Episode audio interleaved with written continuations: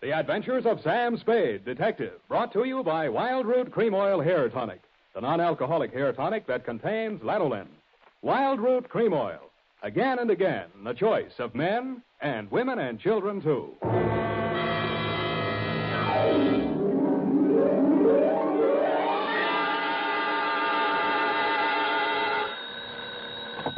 Sam Spade Detective Agency. Me, sweetheart.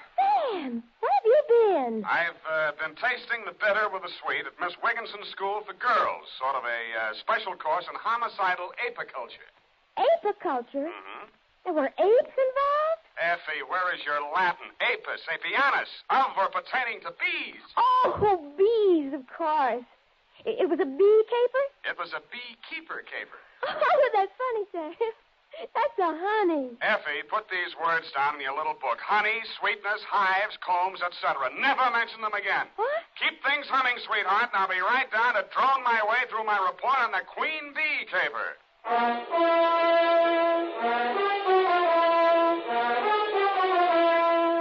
Dashiell Hammett, America's leading detective fiction writer and creator of Sam Spade, the hard-boiled private eye, and William Spier, radio's outstanding producer-director of mystery and crime drama, join their talents to make your hair stand on end with the adventures of Sam Spade. Presented by the makers of Wild Root Cream Oil for the hair. You know, during the summer, when you spend so much of your time out of doors, it's important to pay special attention to the care of your hair. To keep it right in place, to help keep it from getting dry, use America's favorite hair tonic, Wild Root Cream Oil. Wild Root Cream Oil grooms your hair neatly and naturally, relieves dryness, and removes loose, ugly dandruff. Use it every day. If you've never tried it, ask for it in the 25 cent Get Acquainted bottle, and ask for it by name.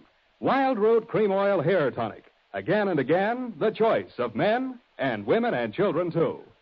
And now, with Howard Duff starring as Spade, Wild Root brings to the air the greatest private detective of them all in the adventures of Sam Spade. To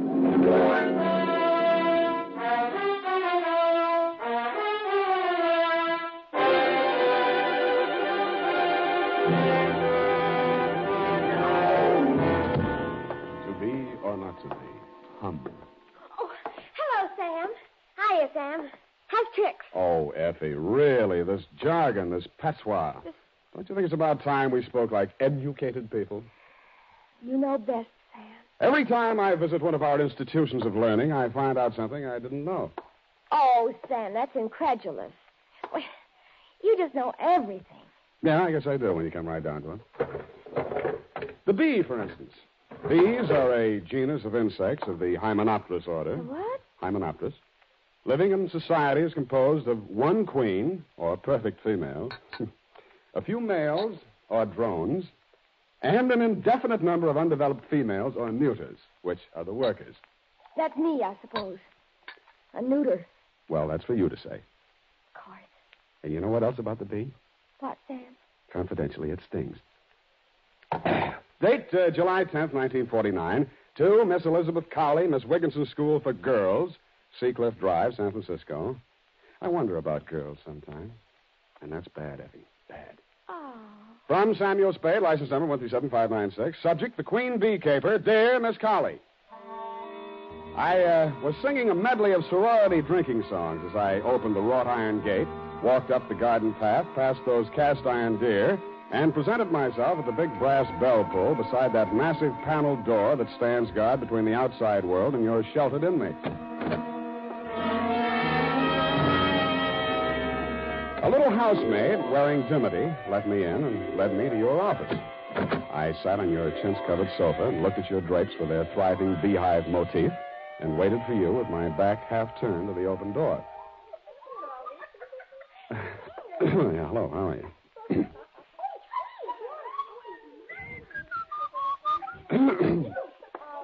All right, all right, girls. Break it up. Break it up now. Go on, go on. Haven't you ever seen a man before? Run along now. You'll be late for physical ed. Go on, quick.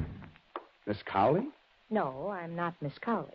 Oh, no, of course not. No, I was just hoping. You're Mr. Spade, aren't you? Laurie Thomas. I'm Miss Cowley's assistant. A nice day, yes. Mm-hmm. Uh, don't bother to move. I'll lean over you. Mm. Put this report on her desk. Oh, sure. Miss Cowley will be here in just a minute. Oh, thanks. Uh, so warm in here. Next time, wear a mailman's uniform and a 50 year old stoop. You'll find the temperature's exactly right. Yeah. I mean, yes, ma'am. See that you do then. Oh, Glory, there seems to have been a misplacement of some of the hockey. Would you check on it, please? Oh, surely. Nice to meet you, Mr. Spade. Mm, I'm Elizabeth Cowley. You may sit down. Yes, ma'am. Uh, Mr. Spade, I'll be painfully frank with you. A thief is at large in my school. Oh? Well, uh, you probably have a good answer, but I'll ask it anyway. Why not call in the police? I have a good answer, Mr. Spade. My girls come from San Francisco's finest and wealthiest families. Mhm. Miss Wigginson's has had an untarnished reputation for more than three generations. I'm sure. As headmistress, I must handle this matter with the utmost discretion. Frankly, I already know the thief. Are there any questions? Well, uh, only one timid one. Who is it? I regret to say a faculty member is to blame. Glory Thomas. She was in here a minute or two ago. Oh, really? Well, uh, why, Miss Thomas, you find any of the loot stashed away in her room? Well, no. Uh, no, not exactly. I haven't recovered any of the stolen articles, but I'm sure Glory's responsible. I'm certain she's the thief. You're just sure. I I thought perhaps you might establish definite proof against Glory. You mean you, you want me to frame her? Oh, no, Mr. Spade. I you misunderstand me. I don't think so, Miss Cowley. Oh dear, I I was afraid this would happen. I told Ursula. But then I. All right, I'll ask. Who's Ursula? Mr. Spade, I I think I can trust you. It was Ursula who instructed me to call you. Ursula Kavanaugh. You know the name. The Ursula Cavanaugh inherited all the real estate, lives in Cavanaugh Towers penthouse, hasn't set foot out of there in 20 years? Yes. Mrs. Kavanaugh is our school's benefactress. She is, of course, on the board of trustees. She is, moreover, a dear personal friend. Oh, I see. Oh, yes. We were classmates together here many years ago. Ursula's quite unlike myself. Married well, though a widow now. Rather aggressive. Frankly, she wishes to have Glory Thomas discharged. But her connection with the dismissal must not be known. Now, I don't suppose I can ask you to take the assignment now. I'm a detective, Miss Cowley, not a frame-up artist.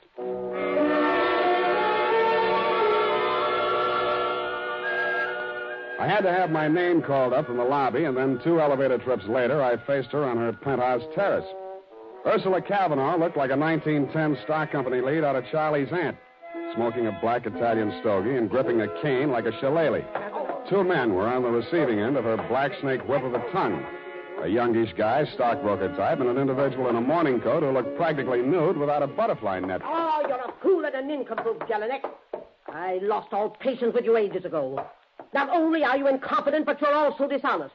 Don't mind telling you that when the board of directors meets on Thursday, I intend to instruct Well, uh, them really, to have... Miss Kavanaugh, I, I've tried not to uh, discommode you in any way. I endeavor in every detail to fulfill my responsibilities as manager of this hotel. Don't interrupt me. Uh, Auntie, I think you've got Jelinek and me all wrong. Now, the truth the is... truth is, we- Gerald, you're both a pair of thieving scoundrels. Now get out, Jelinek, before your weasel face ruins my digestion.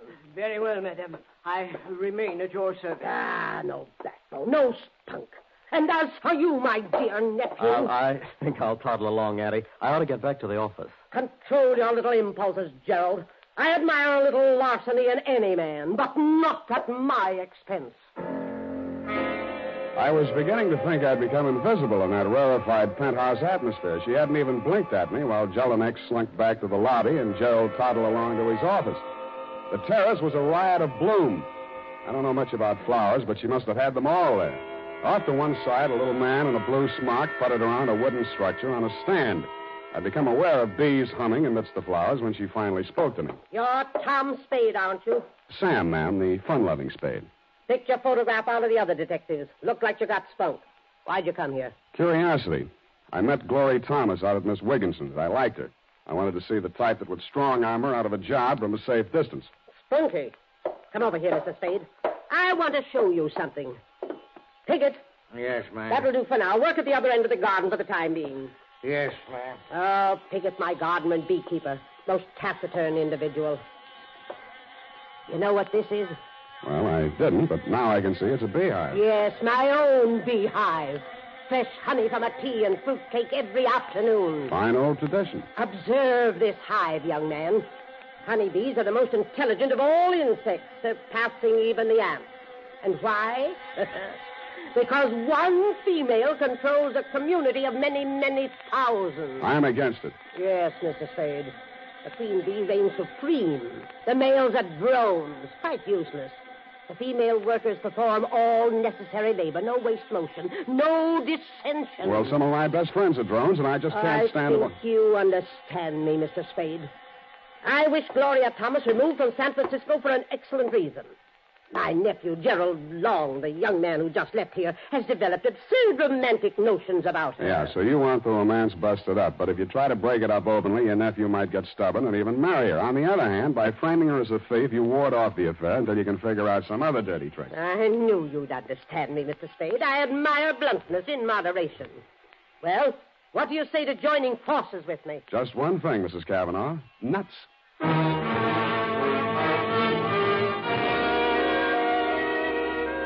Next morning, I put through a call to Miss Wigginson School for Girls. It had been my intent to talk to you, Miss Colley, to tell you I'd left my hat in your office, but somehow I found myself talking to Glory Thomas. And somehow our talk resulted in a cocktail date at the 10 o'clock Scholar Bar and Lounge. I shouldn't have come, of course. Oh, uh, exam papers to grade, no doubt? Stacks and stacks? Hmm, soft velvet type hands. Well, what's this on them? Stain. I teach our girls chemistry, among other things. Mm-hmm. How about me taking on a night school class for the other thing? You're crazy. You don't need any education. Well, I can always use a postgraduate course. You're really crazy, Sam. I needed this. We'll make a night of it. Maybe. Gerald won't object, huh? What's that mean? Who have you been talking to? That hateful old woman? Mrs. Kavanaugh wants to put the boots to you, Glory. She called me in to frame you. I could kill her. Oh, easy now, Glory. Don't talk to me. I thought I could take it. I thought I could be patient and wait while Jerry ironed everything out, but not now, though. I hate that selfish, domineering old woman. I hate her nephew, and I hate you. Well, that'll do to start with, honey. Now let's get down my list. I hate. Oh, the- let me go. I've had all I can take for one night. Wait a minute, Glory. I was. Hey, you forgot your bag. Hey!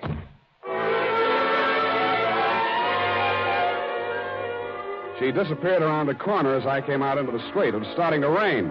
As I stepped off the curb, I slipped and turned my ankle. As I limped onto Montgomery Street, I saw her disappearing into one of the tall buildings on my side of the street. It could have been the Cavanaugh Towers.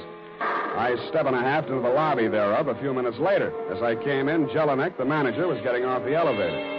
He swatted himself several times in the neck and then went into a door marked private. No trace of Glory in the lobby. I looked in the bar. She wasn't there, but Albert Piggott, the beekeeper, was having a stinger. Oop. Now I'm beginning to feel good. I feel. Hey, who's this? I know that. Why, it's Mr. Spade. Sit down, Mr. I don't have Spade. time just now, Mr. Piggott. Tell Well, me, sit did you down, sit down. Oh, sit oh, easy, easy, I'm, easy. I'm fired. Have you heard? I'm fired. Just a worker out of work. Turned out by the queen bee. Well, I'm sorry, Mr. Piggott. I imagine Mrs. Kavanaugh wasn't too easy to work for. I told her to keep away from the bees when I wasn't there. Well, she's gone and disobeyed me. One of the workers must have stung her. She's got a temper, you know. Ooh, my. Must have smashed the eye with her stick, bees wherever and all over. And then she fired me. When was this, and why did she fire you? Oh, about, oh, just now, maybe half an hour ago. I knocked, and then there wasn't any answer, and then I let myself in. It was all dark. I couldn't even see her. Heard the bees, of course, but couldn't. Ooh, I'm sorry.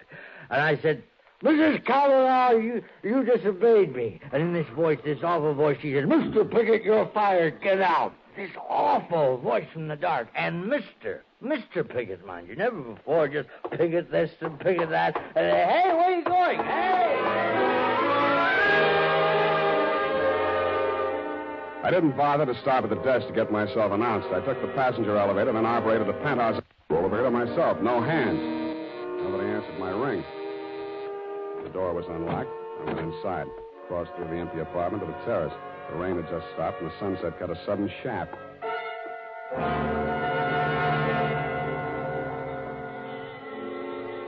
First, I heard it the humming of swarming bees. Then I saw the overturned beehive. Then I saw Ursula Kavanaugh sprawled back in her chair, her stick and Italian stogie on the floor, while the bees clustered greedily over the fruit cake and honey set out on the table. I wondered if those most intelligent of all insects had the answer to Shakespeare's question, O death, where is thy sting?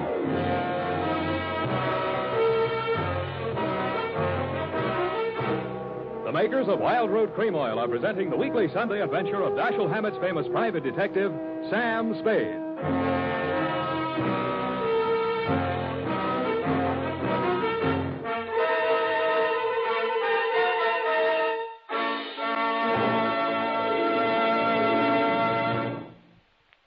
Here's important news on good grooming. If you want the well groomed look that helps you get ahead, socially and on the job, listen. Recently, thousands of people from coast to coast who bought Wild Root Cream Oil for the first time were asked, How does Wild Root Cream Oil compare with the hair tonic you previously used? The results were amazing. Better than four out of five who replied said they preferred Wild Root Cream Oil. Remember, non alcoholic Wild Root Cream Oil contains lanolin. It grooms the hair naturally, relieves dryness, and removes loose, ugly dandruff.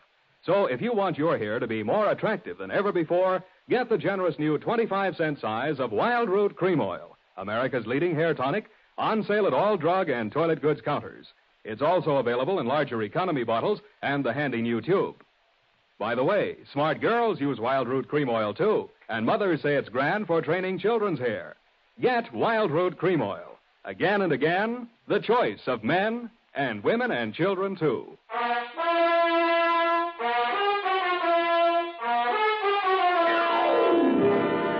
And now back to the Queen Bee Caper. Tonight's adventure with Sam Spade.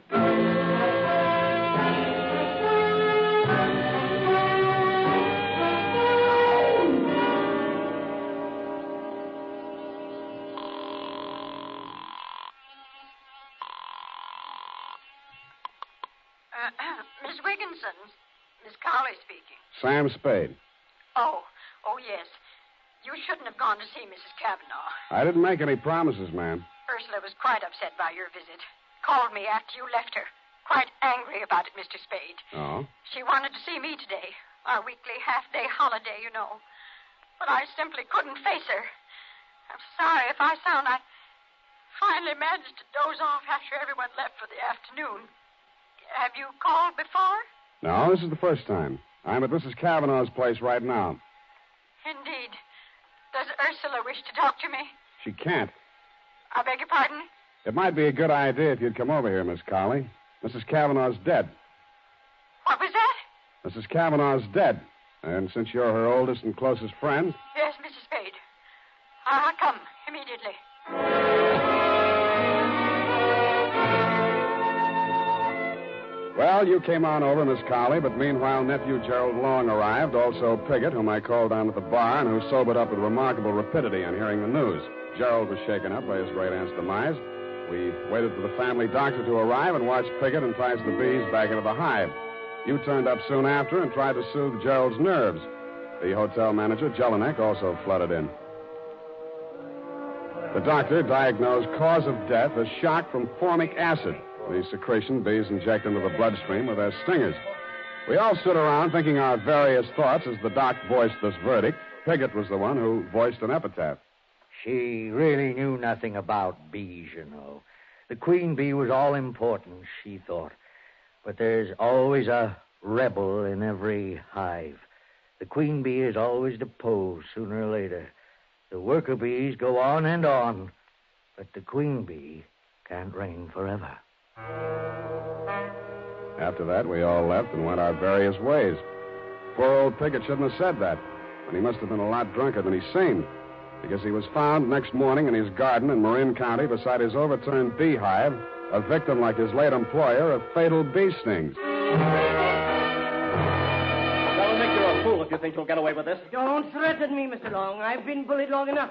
I don't intend to lose my position here now Mrs. Kavanaugh's gone. I've taken all I could stand from her, and I don't intend to let you walk all over me. I'll do whatever I think needs to be done, Jelinek. So if you're trying to insinuate I that I can haven't... cause you as much trouble as you caused me, maybe more. With what I found out about you now. Get out of I- here. Go on, beat it before I break... How did you get in here, Spade? Door was open. Well, if you're here to collect any kind of bill, I want to know what services you rendered. Nothing's rendered yet. But I figured you might like to know that Aunt Ursula was murdered. Murdered? Uh, you, you, you, you can't say that. Not my hotel. Shut up, Jelinek. You need proof to back that up, Spade. I've got it. Piggott. What? Piggott's dead. How do you know? His doctor just called me. Yeah. Well, that's why I know your aunt was murdered. I've just been out to Marin, had quite a session with that doctor. Well, where's your proof, man?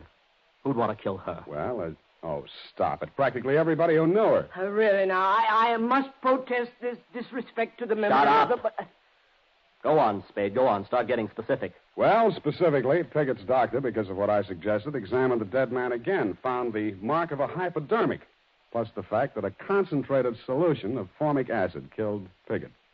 Piggott's next door neighbor said he'd been stung as often as 10 and 12 times a day.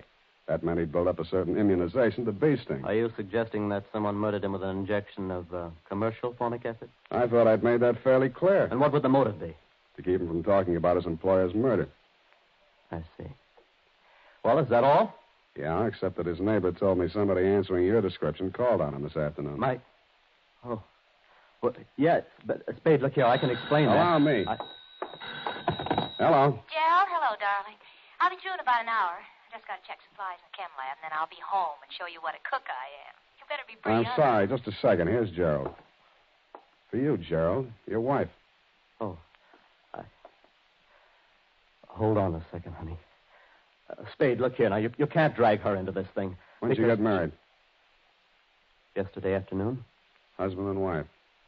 No testifying, huh? well, I don't think I'll need your testimony.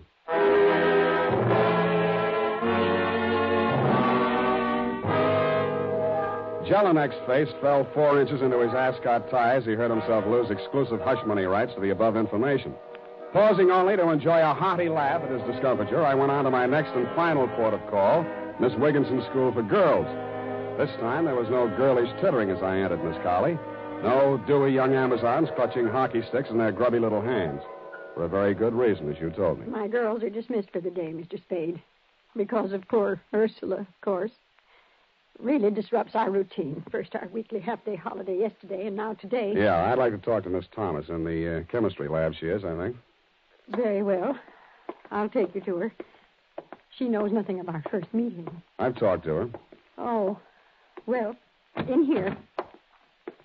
Yes? Oh. What do you want? Thought we might talk. There's nothing to talk about. Well, we could talk about this hypodermic needle. Put that down. I'm using it for an experiment. Or uh, how about a formula, HCOOH or CH2O2? What? That's formic acid. Mm-hmm. Miss Conley, you said yesterday was a half-day holiday. Did Miss Thomas stay here in school? Why, no. She rarely does on Wednesday afternoon. That's why Mrs. Cavanaugh had a visitor, didn't she, Glory? Did she? After you ran away from me? All right.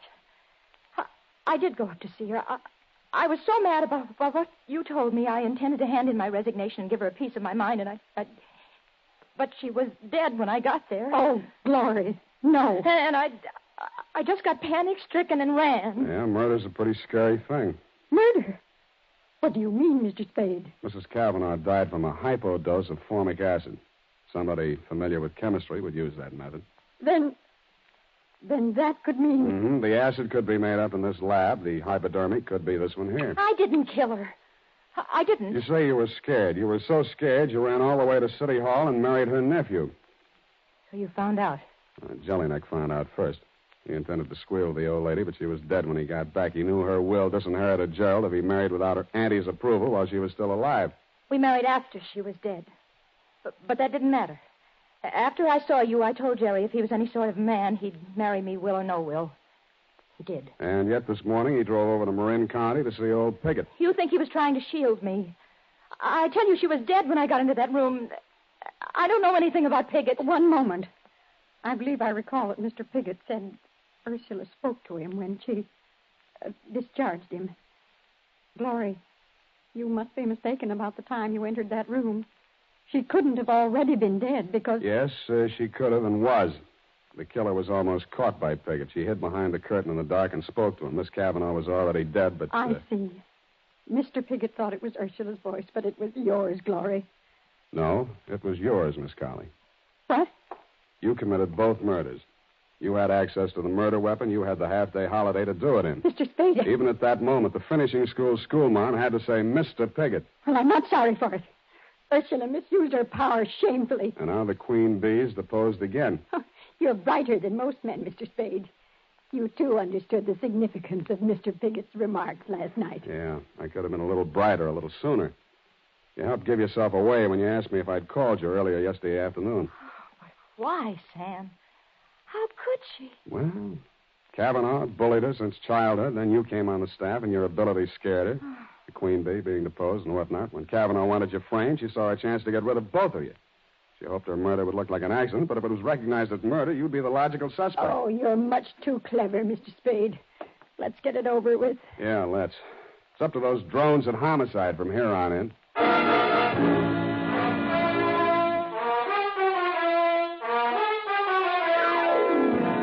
Period and a report. Sam, Yes, Effie?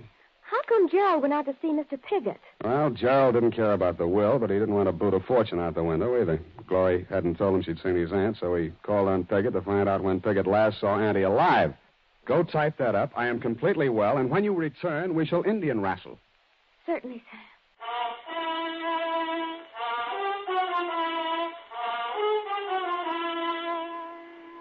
And now, listen to this.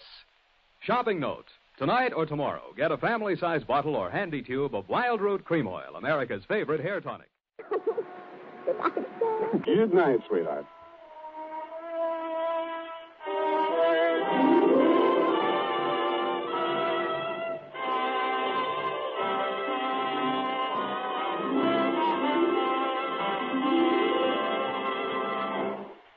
The adventures of Sam Spade, Dashiell Hammett's famous private detective, are produced and directed by William Spier. Sam Spade is played by Howard Duff. Lorene Tuttle is Effie. The Adventures of Sam Spade are written for radio by Bob Tallman and Gil Dowd. Musical direction by Lud Gluskin, with score composed by Renee and Pierre Garriguenc. Join us again next Sunday when author Dashiell Hammett and producer William Spier join forces for another adventure with Sam Spade. Brought to you transcribed by Wild Root Cream Oil. Again and again, the choice of men and women and children, too.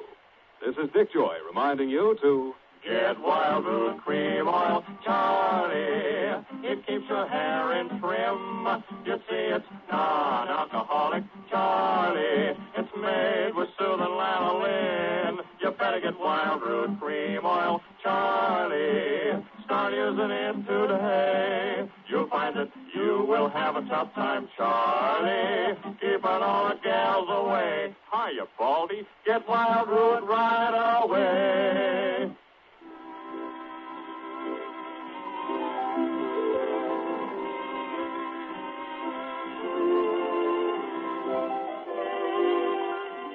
This is CBS, the Columbia Broadcasting System.